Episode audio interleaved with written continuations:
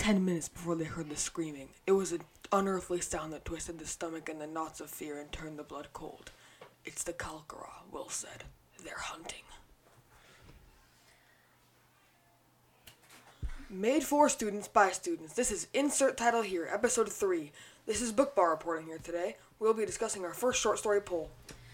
This short story has to be about two pages long. Your story should be a personal experience that could be used in a fantasy novel.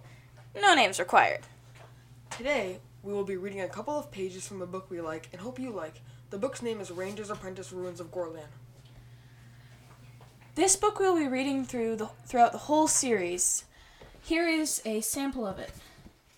The epic battle has begun. It was ten minutes before they heard the screaming. It was an unearthly sound that twisted the stomachs into knots of fear and turned the blood cold.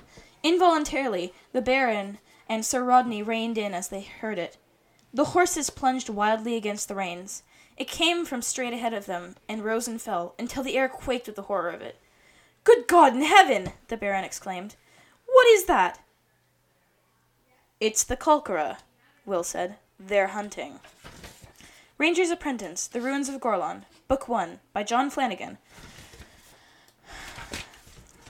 Prologue Morgarath, Lord of the Mountains of Rain and Night, former Baron of Gorlan in the, in the kingdom of Araluen, looked over the ble- bleak, rain-swept domain, and, for perhaps the thousandth time, cursed. This was all that was left for him now a jumble of rugged granite cliffs, tumbled boulders, and icy mountains, of sheer gorges and steep, narrow passages, of ravel and rock, with never a tree or sign of green to break the mon- monotony. Even though it had been fifteen years since he had been driven back into this forbidden, forbidding realm that had become his, his prison, he could still remember the pleasant green glades and thickly frosted hills of the former fief the streams filled with fish and fields rich with crops and game. Gorlan had been a beautiful, living place. The ruins of rain and night were dead and desolate. A platoon of wargals was driving in the castle yard below him. Morgarath watched them for a few seconds, listening to the gut- guttural rhythmic chant that accompanied all their movement. They were stocky, misshapen beings, with features that were halfway human, but with a long, brutish muzzle and fangs like a bear or a large dog. Avoiding all contact with humans, the Wargals had lived and bred in these remote mountains since ancient times. No one in living memory had ever set eyes upon one, but rumors and legends had persisted of a savage tribe of semi intelligent beasts in the mountains. Morgarath, planning to revol- revolt against the king of Araluen, had left the Gorlan fief to seek them out. If such creatures existed, they would give him an edge in the war th- that was to come.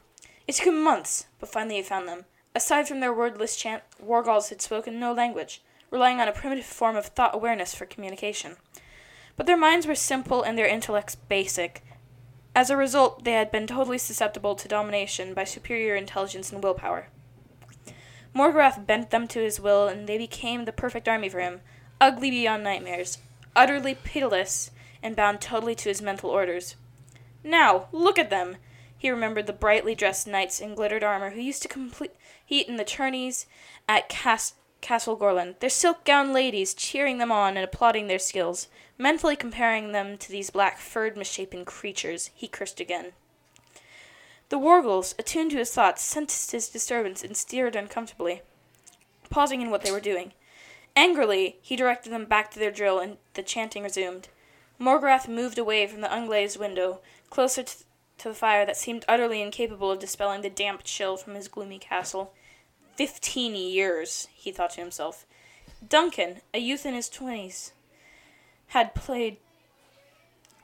Had played. He had planned it all carefully. The old king's, as the old king's sickness progressed, banking on the indecision and confusion that would follow his death to split the other barons, and give Morgarath his opportunity to seize the throne. That was two pages of the prologue.